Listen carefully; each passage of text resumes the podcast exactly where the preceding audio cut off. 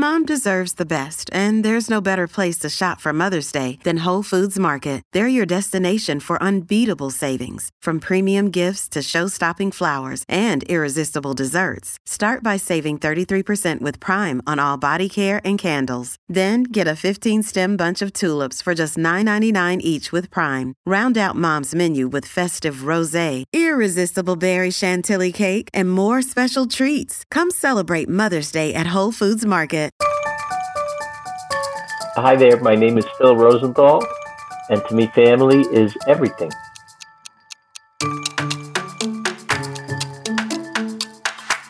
Hello, and welcome to We Are Family. I'm Julia Dennison. And if we're talking about family and food, I don't think there's a more perfect guest than Phil Rosenthal. He's the award winning creator, executive producer, writer, and host of the Netflix culinary documentary series, Somebody Feed Phil, where he takes us all over the world spotlighting amazing eats and the equally amazing people who make them and if you've seen somebody feed Phil, I think we're all in agreement that it sets itself apart from other food programs simply because of the pure joy, Phil, that I think that you exude in, when you're whenever you're interacting with anybody, whether it's discovering bagels in Montreal, crawfish in New Orleans, tapas in Madrid, or almost an iguana in Oaxaca. That was the episode that I just watched. almost. Almost. Not quite. And then this is all without mentioning Everybody Loves Raymond, the long running hilarious sitcom that Phil created and executive produced for all nine years. You've also got a new podcast and upcoming book, which we're going to get into today amongst the family and food talk. Please welcome to We Are Family, Phil Rosenthal. Hi, Phil. Hello. I'm so lucky to have done those things that you just mentioned, that I continue to get to do them, and now to get to meet you on this nice podcast. Yay! We're so happy to have you. So we're recording this in the late afternoon. Have you thought about what mm-hmm. you're having for dinner tonight? Or do you plan ahead with your eating? Oh, absolutely. Or are you spur of the moment? When I wake up in the morning and sometimes days before, I work backwards from dinner. I know what I'm going to have for dinner. Like uh, right now, I'm in New York, so it's a little bit of a vacation. And so I want to hit all the spots that I love in New York. I'm from New York originally, and I want to make sure I get to my favorite places or try the new places that I want to try. And so if I know like tonight is going to be somewhat uh, Chinese, then I'm not having Chinese for lunch. so I'm working backwards from that. And then for breakfast, you know, it, it depends. Do I want to go lighter because I'm going to go very heavy later? All these things factor in. These are the important choices, Julia. I love that. So, uh, well, is it going to be Chinese food tonight? It's going to be a place called, have you ever heard of Momofuku? Uh huh. Uh huh. Just that little place in the corner. Just that, you know. That's right. are you are are you in New York right now? I am. Yes. Okay. So this is the one that's in the uh, Time Warner Center. Oh, okay. It's in the it's in the on the third floor there, and it's you know uh, one of their smaller ones. It's a one of the noodle bars, but they have nightly specials and all these things. They have those beautiful buns that are either filled with uh, pork or shrimp or mushrooms or Oh my god, they're so delicious. Magic. Yeah. I love those so much. I know. I'm over here in Queens. Yes. Also, speaking of Chinese food, you're in one of the Chinese food meccas of the world in Queens. Yep. Very glad. To- and guess what else is from Queens? Ooh. Me. I was born there.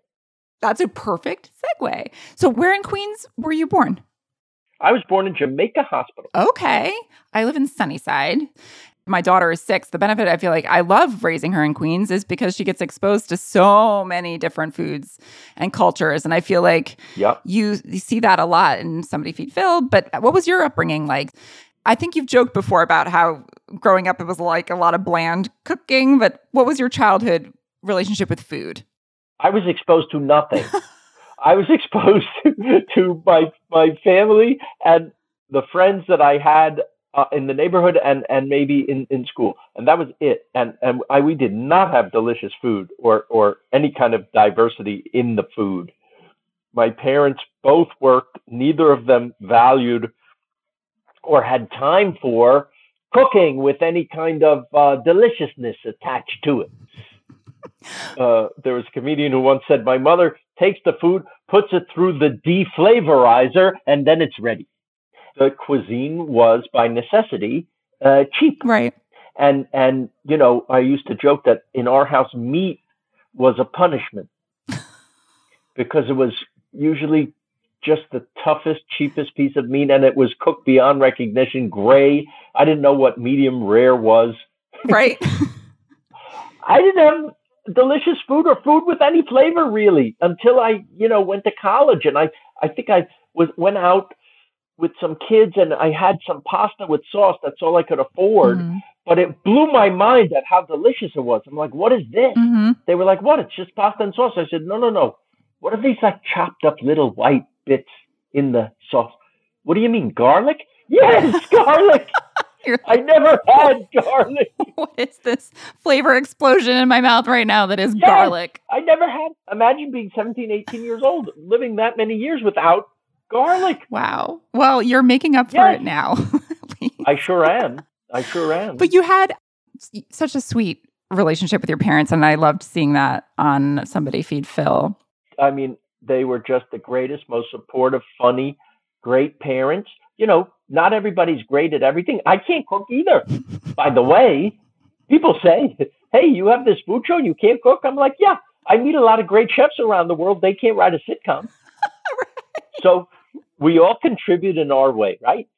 My parents were phenomenal in every other way. hmm Just cooking wasn't the strong suit. Right. I think you were making mole in your Oaxaca episode, and you were like, "Does anybody need Yep. somebody to write a sitcom? Because that I can do." but like, That I can do. Yes, I stink at this, obviously, but maybe if you need some something, some funny jokes or something, maybe. did comedy or being creative in general come come naturally and easy to you as a kid? Were you always entertaining your family early on?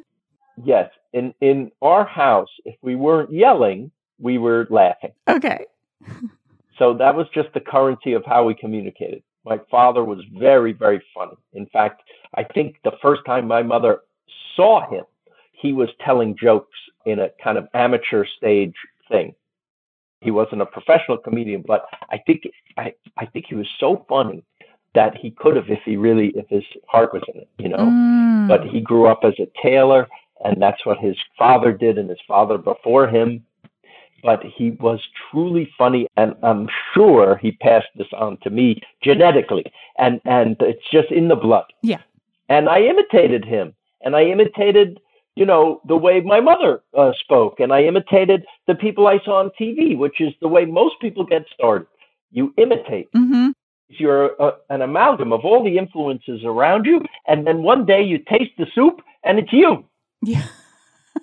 That becomes you find your personality. It's an amalgam of everything around you and all your influences and everything you've experienced filtered through the way you think. Mhm. That's why I tell everybody you should write. Write things down just for yourself. Mm. Because you think, oh, I have nothing to say or I have nothing to offer. But you do. Mhm. We're all different.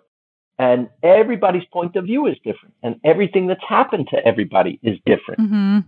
So all we are is everything that's happened to us filtered through the way we think. Mhm. But that's enough to make us individual.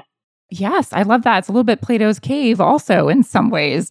A little bit. That's a really good way of thinking. And I love also on the show how you have your son Ben pay tribute to your dad by by telling jokes and it's like just that like I don't know, that like passing along that that the torch in a in a really fun way. I said your grandfather's force is deep within you, my son. He's got the funny gene. Your own family, your kids Ben and Lily growing up, Yes. um, and your wife, obviously the wonderful actress Monica Horan. Um, what was your kind of approach to food as your own family? Oh, well, by the time I had my own family, food was very, very important. Mhm. And so it, they didn't really have a choice. We were going to eat everything and we are going to try everything. I don't care if they liked it, they just had to try it, Mm. right? To me, to me, that's what life is. The tasting of everything in life is its own reward, just like they say the journey is its own reward, right? Right. So the tasting is the journey. hmm And one of my proudest moments as a father was we took Ben, he was three years old. We took him to our favorite little Chinese restaurant and we get all the things for the table. And I look over and little three year old Ben has his hands in the clams and black bean sauce. We were watching him and he putting it in his mouth. And I look and I see him. I said, Ben, you like it? He goes, I do. I said, That's my boy. That's my boy. Clams and black bean sauce at three. Yeah. Very impressive. I, I love that. And I love how large a feature family is in Somebody Feed Phil. I feel like you don't really get that in a lot of food documentaries. Can you talk a little bit about the idea for the show and like did you go into it thinking my whole family has to be involved in this in some way? I just thought it was who I am. Mm-hmm. You know, it's naturally part of who I am. Here's how I sold the show. I said, I'm exactly like Anthony Bourdain if he was afraid of everything. so that defined my personality and who I am as, as a guy. Mm-hmm. And the other things that come along with that are my parents and my wife and my children. My parents, I had put them in a movie. I made a movie called Exporting Raymond. It's a documentary. When Raymond was over, the Russians called and asked if I would help them turn my sitcom into something called Everybody Loves Kostya. Oh my gosh. Meaning they were going to do the Russian version of our show. Wow. And they invited me to come and help. And I said I would on one condition that I could film the whole process. And I did. But the best part of that movie is I was at a Russian family's house for dinner and I was talking to the grandparents. And I asked them what they do and they, they like to use the computer. I said, You know how to use the computer? Yes. I said, You know how to uh, Skype or, or Zoom or Skype at the time, Mhm. right? Uh, they said, Yes. I said, This I have to see because I came from the world where my parents didn't really know about this stuff. So to see these older Russian people, they knew how to Skype. They said, Who should we call? I said, Call my parents.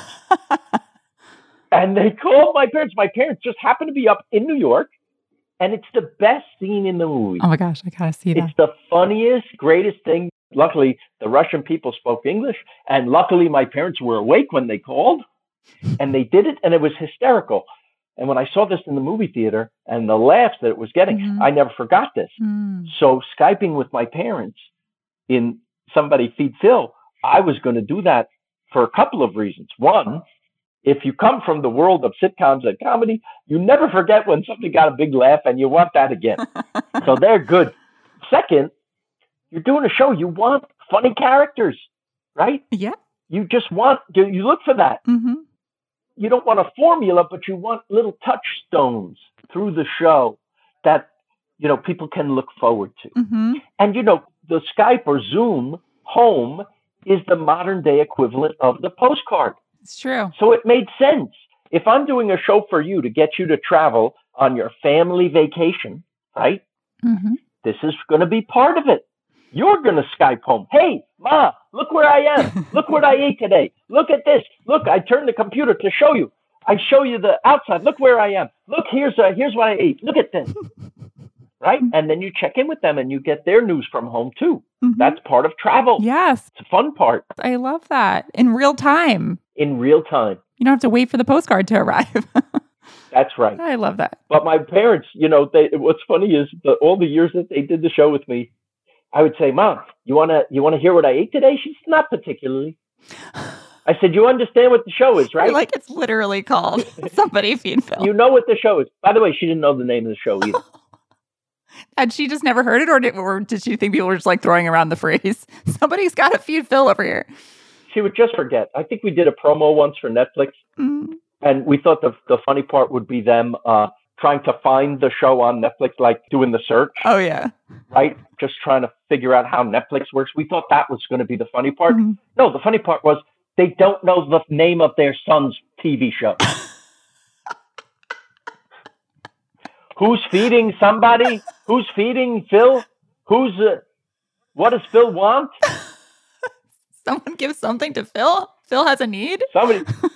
Phil will starve if nobody feeds him. Everyone loves Phil. Oh my god. Yeah, that they're familiar with. Oh my goodness, that's so funny. But it's such a metaphor. I feel like we're always trying to be seen by our parents, right? You got it. You got it. But you know, it. I leave it all in because I know it's relatable. Mm-hmm. after doing Everybody Loves Raymond for nine years, you start to hit on things almost by accident Mm-hmm. that you realize are relatable to the audience. And that turns out to be the most important part Because if the audience relates to you, that means they're connected to you Yeah. and they're connected to the show and to the situations. And once you're relatable to them, once they believe you as real people, right, Mhm. and identify with you, doesn't matter. They could be from, I would get letters during Raymond from Sri Lanka that said, That's my mother. Because the more specific you get in your writing and your characterizations, the more specific it turns out, the more universal it becomes, not the opposite. Mm-hmm. It's not that if you write vaguely and try to appeal to everybody. No, Right. we relate to specifics in life. And be vulnerable about it.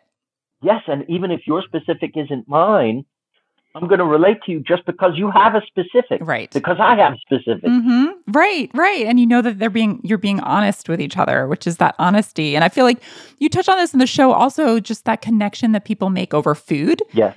And I think you sort of say there's a sort of beautiful way of putting it, just that like everybody needs to eat and everyone needs to kind of come around a table and like it's a great the great, you know, The great connector. Yeah. It's the great connector. Food is the great connector. And then for me, laughs Mhm. are the cement, right. So food plus laughs. right? That's the chef's kiss. You got it. That's it. And so if you and I meeting for the first time, here we are over Zoom. But wouldn't this be so much better if we were at the table eating something? Can I tell you my stomach literally just growled? I feel like my stomach's like, what are you doing? Yes. Talking to Phil Rosenthal, not eating. And and I find when I meet someone new, it takes a little bit of the awkwardness away from the new meeting because we're eating. Yes. And not only is it something that everybody does and can relate to, Right. but we like it. hmm Totally. Listen, we all have to do other things that we don't like. You know, it's the show's not called Somebody Fold Laundry with Phil. That wouldn't be fun. You're making me laugh because I can't see it, off camera, I have my big old basket of laundry that needs folding right now. So I could, Oh, I could start folding right now and make it somebody fold laundry. You know what? It, uh, you're not nervous at all. You've done this for a while. But if you were nervous, I would tell you go fold that laundry and talk to me because it's an activity that you're familiar with and you concentrate on that and you don't worry about, oh, I'm on TV or I'm on a podcast or I'm on, Right. right? Or I'm meeting something new. That's true. I, I love that. I'm gonna start folding laundry in in more life situations. Just hold, hold on, let me go get my laundry. Hold the phone. Um, Yes, you got job interview, you're nervous, bring your laundry.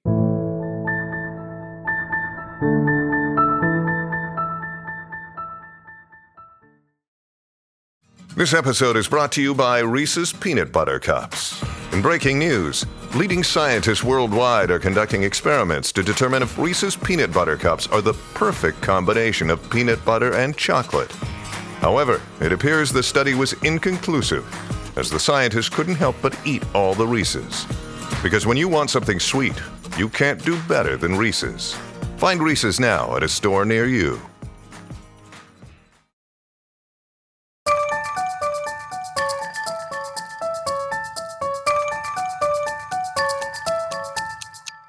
Now you have a book coming out this fall, appropriately called I'm so excited. Somebody Feed Phil the book.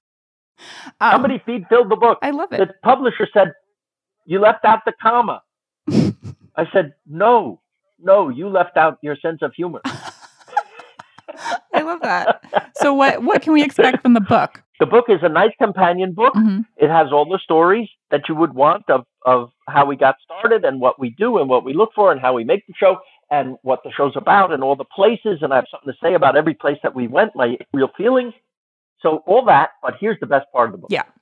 The most requested recipes from the first four seasons of the show. There's 60 of them from around the world. I think this is the best cookbook ever Oh my gosh. because of that. oh wow. Yes. It has recipes? Oh, It's mostly recipes. Oh, cool. That's awesome. with big photos. And if you get the audio book, it's me reading what I can read, all the stories, and then the recipes you get on your computer with the pictures. what? Okay. So it's both. It's multimedia. I like that. I want to try that out. I like it too. Yeah, that's a cool Yeah. idea. That's really cool. Um, so do you have a particularly memorable meal that you've had with your family that you think back and think like that was just wonderful? I feel like you've had so many meals. You're like the one I'm having tonight. There's one that's springing to mind. I want to say it's uh, like a 20th anniversary dinner Mm. in Paris. Ooh. Yeah. and the kids were with us, and it was just magnificent. what did you eat? Do you remember?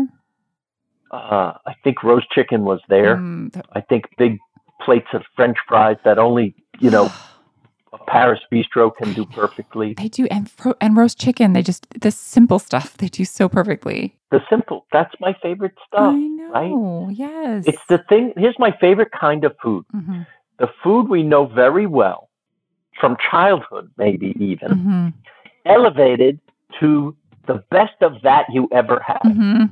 That's my favorite food experience. Yes, like the best hot dog you've ever had in your life. That's right. You remember that. Yeah. And it has it then takes a special place in your heart right? because you loved it as a kid or you loved it your whole life even and now you're having the best one. Right. And sometimes I feel like the best hot dog could be the best hot dog because you had it at a, at a memorable moment in time watching a specific baseball game, seeing the Mets win, whatever.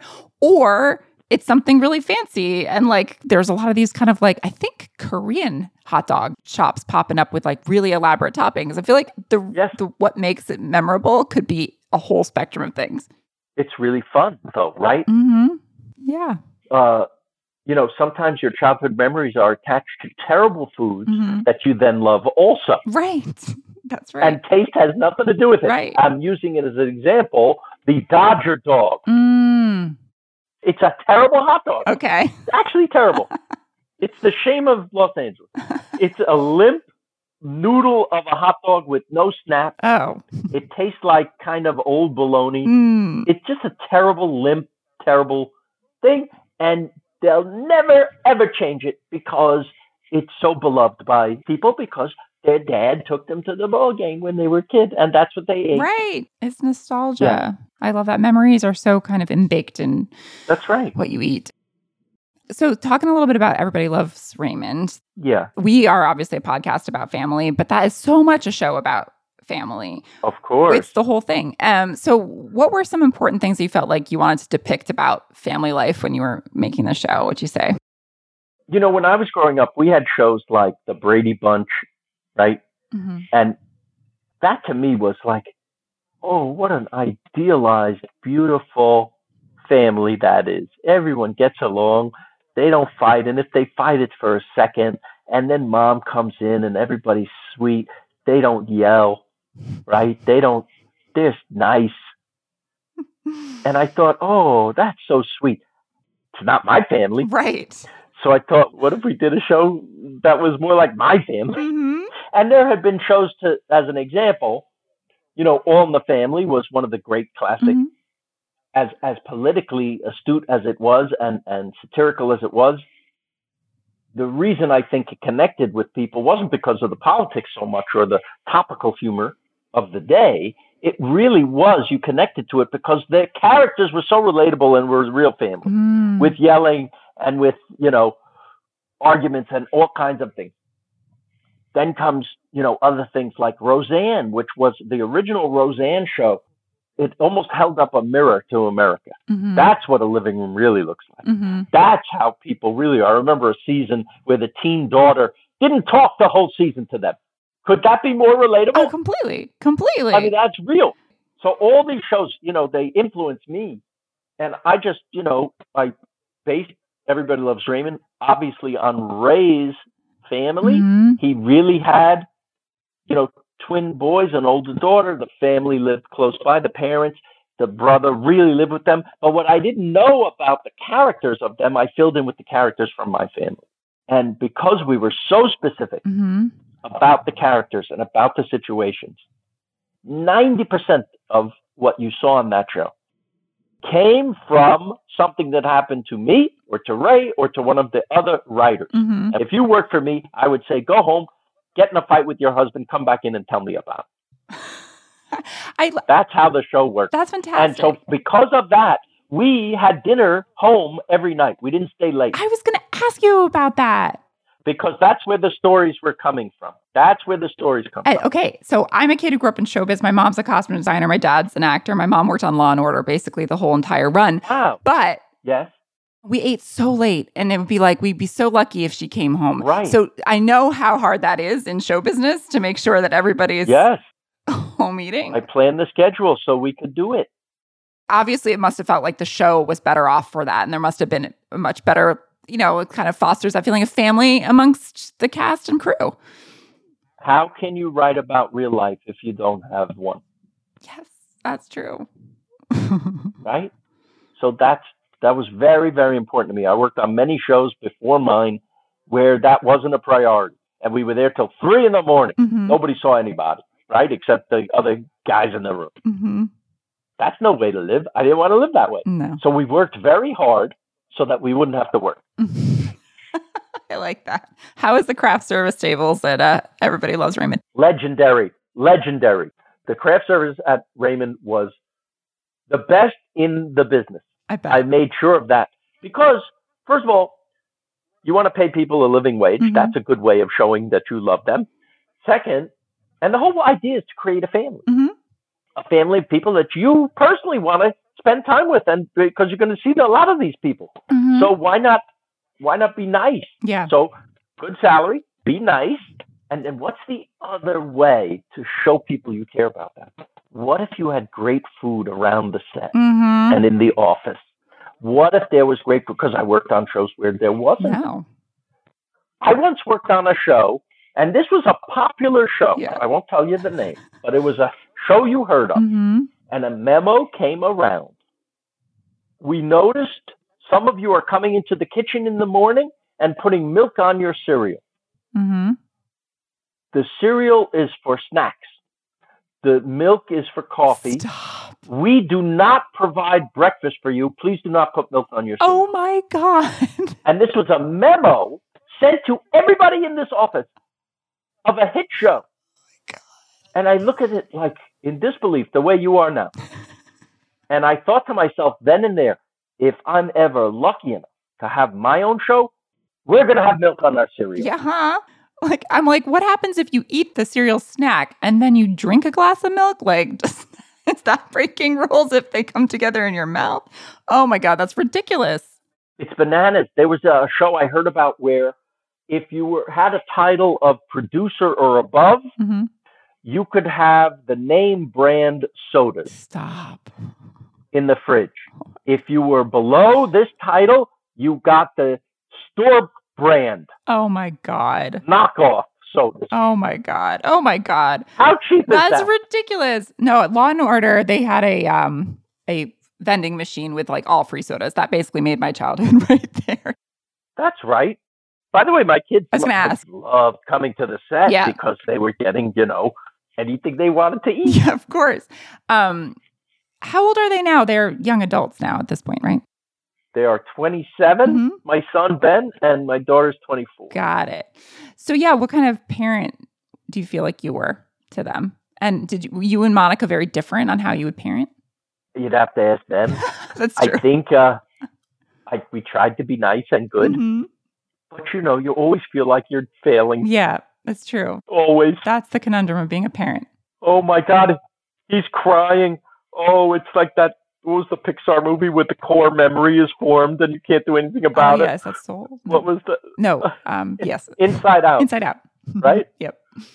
I mean, that what a brilliant Brilliant. Yeah. depiction of that because every parent feels that way. Mhm. Oh no, we you try as hard as you can. There's going to be emotional scarring. you just can't do anything about it. They'll have to work it out in therapy later, like you did. That's what I say. It's like our job to give them things to talk about in therapy. They need things to talk about, so that's what we're here for. I'm, I'm very, I'm very sorry. I'm sorry for whatever. oh, But we tried. yeah. um, can you tell us a little bit about your new podcast, Naked Lunch? It's co-hosted with your friend David Wild, right? David Wild and I, yeah, we've been friends for 25 years. Mhm. He wrote the first nice review about Everybody Loves Raymond in Rolling Stone magazine. Oh, and so then you were like, "You're my new best friend." Well, I just called him to thank him. And, you know, we just started talking. It just felt like brothers from way back, Mhm. right? It just sometimes you have a connection with people. Mhm.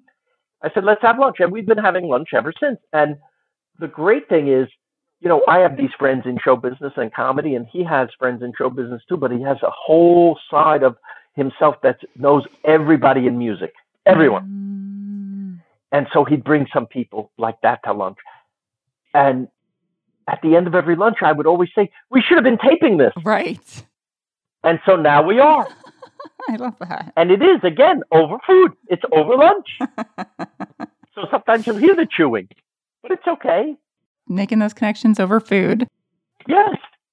Um, so we always ask everybody what you know. It's obviously been a really tough past couple years to be families Yes. and to kind of see each Yes. other. And you've been so great about mastering, you know, connection through Zoom.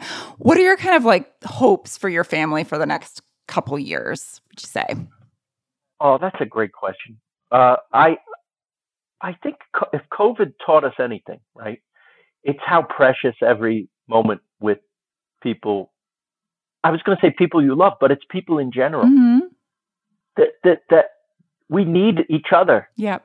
We're interdependent as a species. Mm-hmm. We need that. That was the you know, not counting the tr- real tragedies of COVID, where you actually literally lost people. Mm-hmm. but you lost the connections to people. Mhm. Zoom is fine, but it doesn't cut it, right? Oh, yeah, yeah. We know that. Uh, it makes it all sweeter now, doesn't it? mm-hmm.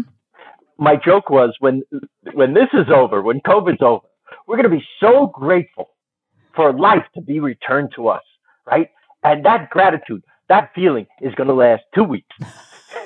Ah, I feel like and then we're going to take it all for granted again. I think that's true. until the next terrible Oh thing. God. I'm saying to you, my message is don't take it for granted. You see what can happen. Yes.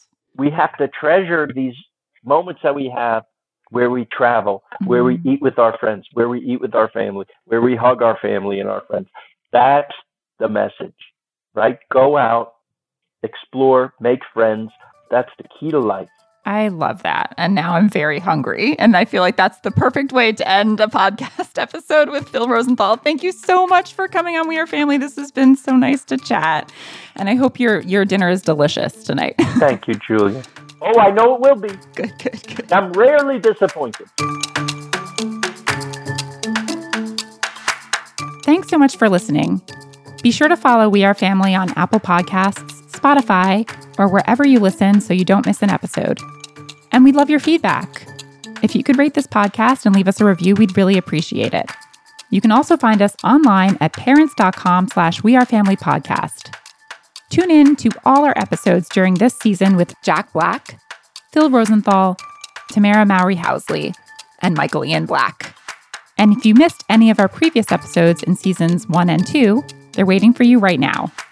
This season of We Are Family is presented by me, Julia Dennison, and produced by Jim Hankey.